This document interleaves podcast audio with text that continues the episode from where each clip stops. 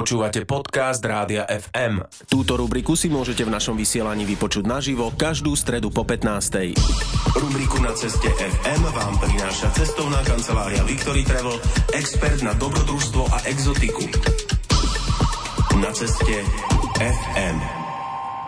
Spolu s nami v štúdiu je už Zuzka Čaprnková, autorka rubriky Na ceste FM. Prišla aj s veľkými kuframi, že vraj ideme na veľmi ďalekú cestu a ideme totiž to na Bali. Zuzka, vítaj, ahoj. Ďakujem, ahojte. Ahoj Zuzka, no už sme teda pripravené na takúto ďalekú cestu. Ty si sa rozprávala s niekým, kto na ostrove žije, ale pochádza zo Slovenska. Áno, rozprávala som sa s Marcelou Matovou, ktorá na ostrove Bali žije už 6 rokov. No a Marcela je charizmatická mladá žena so zmyslom pre humor, je pôvodne teda z východného Slovenska, ale e, presťahovala sa do Indonézie.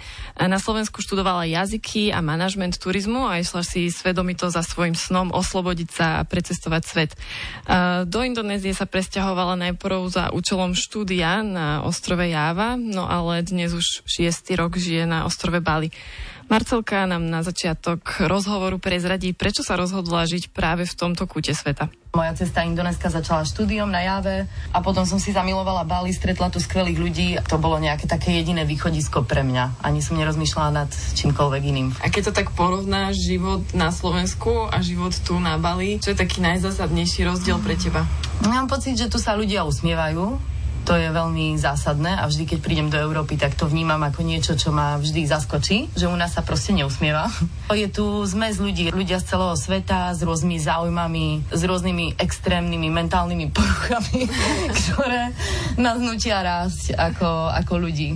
Takže mňa to baví, je to také pestré prostredie tu. Na Bali prichádza veľa expatov žiť tak ako ty. Máš tu takúto komunitu alebo sa skôr priatelíš s lokálnymi ľuďmi? Povedala by som, že aj aj, ale samozrejme európsky ľudia sú mi bližší, takže za tú najbližšiu rodinu považujem práve expatov. Ale zase je to individuálne. Jedna z mojich najbližších priateľiek je práve z Jakarty, ale zase má históriu života v Amerike a podobne. Aké to bolo pre teba zvykať si na miestnu kultúru zo začiatku? No na začiatku to bolo zaujímavé, lebo som žila na tej jave a tam je to ešte extrémnejšie oproti Bali, pretože nie sú tak zvyknutí na turistov, nehovoria anglicky, ale zase sú veľmi nežní, mierni a takí veľmi slušní tí ľudia, takže to bolo šokujúce v tom zmysle, zmysle slova, že tu sa po sebe nekričí, tu sa proste ľudia nehádajú. A keď tu vznikne nejaký problém, tak ako sa potom rieši? Práve na Bali už bohužiaľ vidím to, že sa aj kričí, aj háda. Tí lokálci už sú takí nakazení tou našou západnou agresivitou, by som povedala. Čiže veľakrát už aj zažijem to, že nejaký lokálny ujko na mňa skrikne. Ale väčšinou, keď napríklad stane sa nejaká mini nehoda, samozrejme, keď nikto nie je zranený, treba na parkovisku sa do seba ťukneme, tak väčšinou sa to smiechom rieši tu na. Není nutná nejaká hádka alebo agresivita. Ty si tu postavila dom, to nie je jednoduchá vec, ani u nás doma. Aké to bolo práve takýto veľký projekt tu v Indonézii? Bolo to veľmi náročné, pretože som ešte ani nehovorila tak dobre indonésky, takže to bolo veľmi vtipné aj v rámci tej lingvistiky. Keďže ja som mala veľmi limitovaný rozpočet, tak som musela veľa vecí si riešiť sama a prinieslo to veľa humorných alebo tragických, záleží akého pohľadu sa na to pozriem situácií. No nebolo to ľahké, samozrejme som musela ten dom zbúrať v priebehu, pretože že ma oklamali a použili drevo, ktoré vôbec sa nemá používať a odišli s peniazmi. Takže aj takéto zážitky boli a nakoniec sa to proste podarilo a dom zatiaľ stojí. Bali mnoho ľudí považuje za dovolenkový raj, mnoho ľudí hovorí, že už je také dosť preflaknuté turizmom. Aké je to žiť tu a byť tu nie ako turista, ale ako domáci? Je to pravda, čo hovoríš. Za posledné roky ja vnímam veľkú zmenu, za tých 9 rokov, odkedy som prvýkrát prišla na Bali. Zároveň si hovorím, že celý svet sa mení, takže to treba akceptovať a prijať. Nechcem byť jedna z tých expatov, ktorí sa tu budú vyvyšovať, lebo ja som Ludvík 14, lebo som tu už proste niekoľko storočí. Stále máme na výber. Sadnem na motorku a prejdem sa 10 minút ďalej a som v totálne v autentickom dedinskom prostredí. Ale tu v tej oblasti, kde žijem, tak áno, je to vlastne taká prime location momentálne Bali, takže plno turistov. Počas covidu sa stala taká situácia, že začalo sa meniť trend a nie je to už len o turizme, ale je to hodne o relokácii. Takže veľa ľudí z celého sveta zobralo proste celú rodinu a postavili si tu nejaký nejaký dom alebo kúpili nejakú nehnuteľnosť a presunuli sa tu.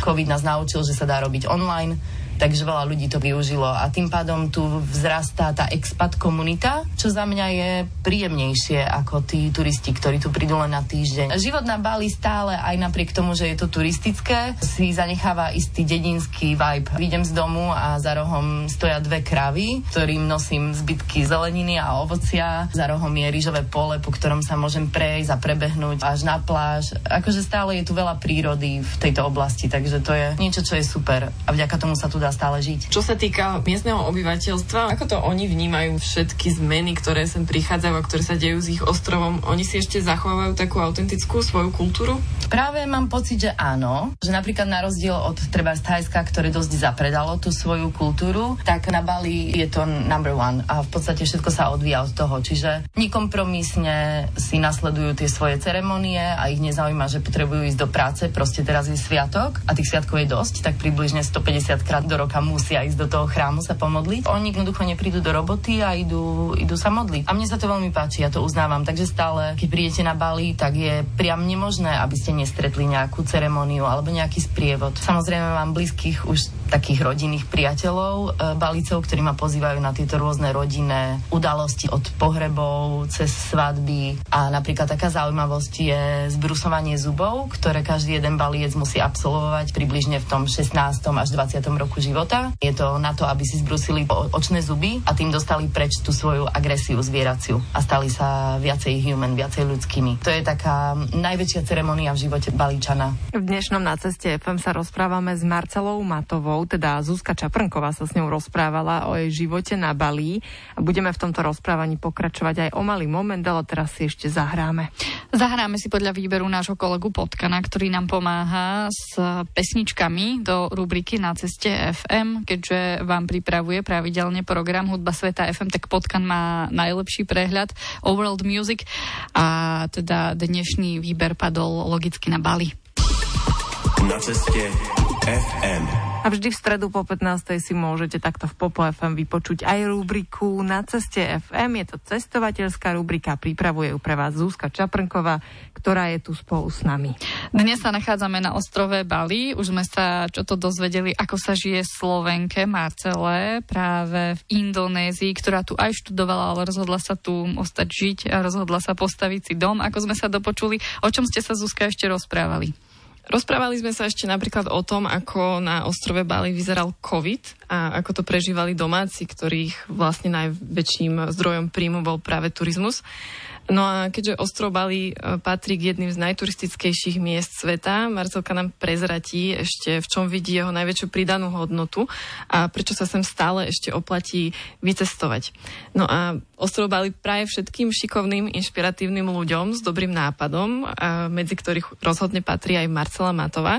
No a tak nám na úvod Marcelka prezradí, čím sa v Indonézii živí. V podstate moja cesta na Bali začala s prevádzaním a to bol moje taká prvá robota, ktorá ma živila. Teraz ju aktívne vykonávam, ale keď počas covidu samozrejme e, ten turizmus dosť zastal, takže bolo potrebné sa vynájsť. Počas covidu som si založila firmu na construction a začala som stavať e, vily a rôzne obchody, yoga šaly. Máme niekoľko projektov za sebou a medzi tým ja mám rada rôzne kreatívne malé projekty, ktoré nie sú úplne zavezujúce, ale môžu mi priniesť nejaké nové hobby do života. Takže občas áno, nadizajnujem nejakú kolekciu oblečenia, ktorú predám. Rada sa venujem aj tej joge alebo organizovaniu nejakých jogových zájazdov. Som veľmi vďačná za to, že ten môj život môže byť taký pestrý a že nemám stereotyp v živote. Aké bolo obdobie covidu pre lokálnych obyvateľov na Bali? Ako to prežívali, keď ich hlavný zdroj príjmu turizmus úplne vymizol? Každá jedna časť záhrady alebo pozemok, ktorý bol len nejakou lúkou, tak si tam okamžite vysadili banány, papáje a rôzne ovocné stromy, aby mali vlastne z čoho prežiť. Alebo začali, ja neviem, sadiť čili alebo kvietky, ktoré sa používajú na tie obetinky a predávať to na markete. Čiže veľmi cesto polnohospodárstvo vidím, že sa snažili vynájsť. Ináč obdobie covidu bolo jedno z najkrajších období pre mňa osobne tu na ostrove, pretože vymizli turisti. Všetky tie miesta, ktoré sú zaplnené v normálnom čase autobusmi čínskych turistov, tak boli proste prázdne. Zažila som ulety, že sa kúpať na, na jednej z najväčších pláží na Bali. Takisto vodopády. Tá príroda tu bola nádherná, prázdna.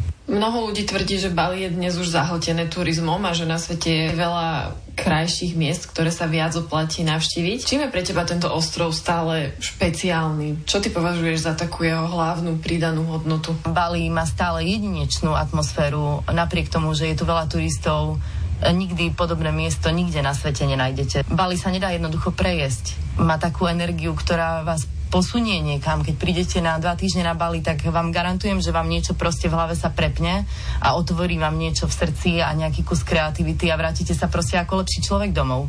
Takže to je taká pridaná hodnota Bali, ktorú podľa mňa žiadna iná destinácia sveta nemá. V obali sa hovorí, že je centrum jogy. Pamätám si, pár rokov dozadu som počula údaj, že tu bolo 800 učiteľov jogy pôsobí na Bali. Keď túžite po spojení sa sám so sebou, ale stále byť v bezpečnom prostredí, pomerne lacnom prostredí, kde si môžete dovoliť e, vždy kvalitné jedlo a super dobrú kávu a tak ďalej a pekné ubytovanie. Ja myslím, že Bali je stále super destinácia na to. Je to tu až priam prehnité tou spiritualitou. Znie to strašne, ale je to tak. Ja e, si nemyslím, že je vôbec možné pri prísť na Bali a nevidieť ceremóniu, nedať si hodinu jogy alebo nestretnúť nejakého healera, nejakého človeka, ktorý prečíta vašu energiu a vás nastaví a pomôže vám byť silnejším jedincom, aby ste mohli dealovať s tými problémami. A samozrejme, e, aby to nevyznelo, že si tu lietame na oblačiku. Bali je takisto na Zemi. Takisto sú tu pozemské problémy a tiež musíme riešiť e, existenčné problémy, tiež máme zdravotné problémy a srdcové e, ale mám pocit, že nejak sa to tu dá ľahšie prekonať. Že tí ľudia sme si tu takou podporou. Je tu hodne komunitný život a je tu veľmi spoločenský život. A práve nedávno som si to uvedomila, keď som volala s kamarátkou z domu a povedala mi, že jak vlastne fungujem, že bez práce nejakej regulérnej, že predsa nemôžem mať sociálne vyžitie. Uvedomila som si, že to je úplne inak nastavené, pretože tu na stačí, že človek ide na kávu alebo sadne si na pláž, na západ slnka a hneď sa dá do reči s niekým. A je to veľmi jednoduché stretnúť ľudí, poznať ľudí a urobiť si kamarátov. Podľa mňa je to veľmi fajn destinácia na to nejak preplávať tým životom. Ja keď som v roku 2016 prvýkrát prišla žiť a študovať na Bali, tak práve táto komunitnosť, o ktorej hovoríš, bola pre mňa takým najväčším kultúrnym šokom. Mám pocit, že tu je úplne iné vnímanie osobného priestoru a že individualizmus tu neexistuje. Hej, súhlasím s tebou a presne ako hovoríš, že potom máš pocit, že ťa to veľmi ovplyvňuje, pretože si pod drobnohľadom tej komunity. Zároveň to má neuveriteľne veľa výhod a myslím si, že aj preto sa prežila napríklad kríza posledných dvoch rokov veľmi dobre tu, pretože majú ten support community. Tu na nikdy neostanete na ulici o hlade, o smede Dokonca v rámci pozdravov môže byť, že suda mandy alebo suda makan, čo znamená, že už si jedol alebo už si sa sprchoval. Ukazuje pre mňa tú kultúru, že to sú tvoje základné potreby a keď si to nezostal, tak eh, si vítaný a u mňa si to môžeš splniť. Môžeš sa u mňa okúpať, môžeš sa u mňa najesť. A tak to aj je. Oni sa veľmi podporujú, čiže tu na ne vidíte bezdomovcov, pretože vždy tá komunita sa postará. Možno je to spojené s tým, že je to tak veľký národ, predsa je to štvrtý najväčší národ sveta Indonézia. Pri tom počte ľudí na tú individualitu ako si nie je priestor. Istým spôsobom im to dáva identitu identitu, že sa zaradia do nejakej komunity a preto každý Indonézan kvázi je v nejakej komunite súčasťou. Komunita maliarov, alebo je to komunita záhradníkov, alebo komunita ľudí v červených tričkách. Proste to je jedno, oni potrebujú mať nejakú komunitu. Ako výber z toho počtu miliónov ľudí, že oni sú tá menšia skupina. Marcela Matová bola hostkou dnešného Na ceste FM a rozprávala o svojom živote na ostrove Bali. Tento rozhovor pre vás pripravila Zuzka Čaprnková. Zuzka, ďakujeme ti za toto veľmi zaujímavé rozprávanie. Ďakujem aj ja. Ďakujeme ti veľmi pekne, no a aj o týždeň vás pozývame počúvať ďalšie na ceste FM. V stredy po 15. sa u nás cestuje. Zuzka, ahoj. Ahojte, pekný deň. Na ceste FM. Počúvali ste podcast Rádia FM. Stream. Živé vysielanie a playlisty nájdete na www.radiofm.sk. Rubriku Na ceste FM si môžete vypočuť naživo každú stredu o 15.10.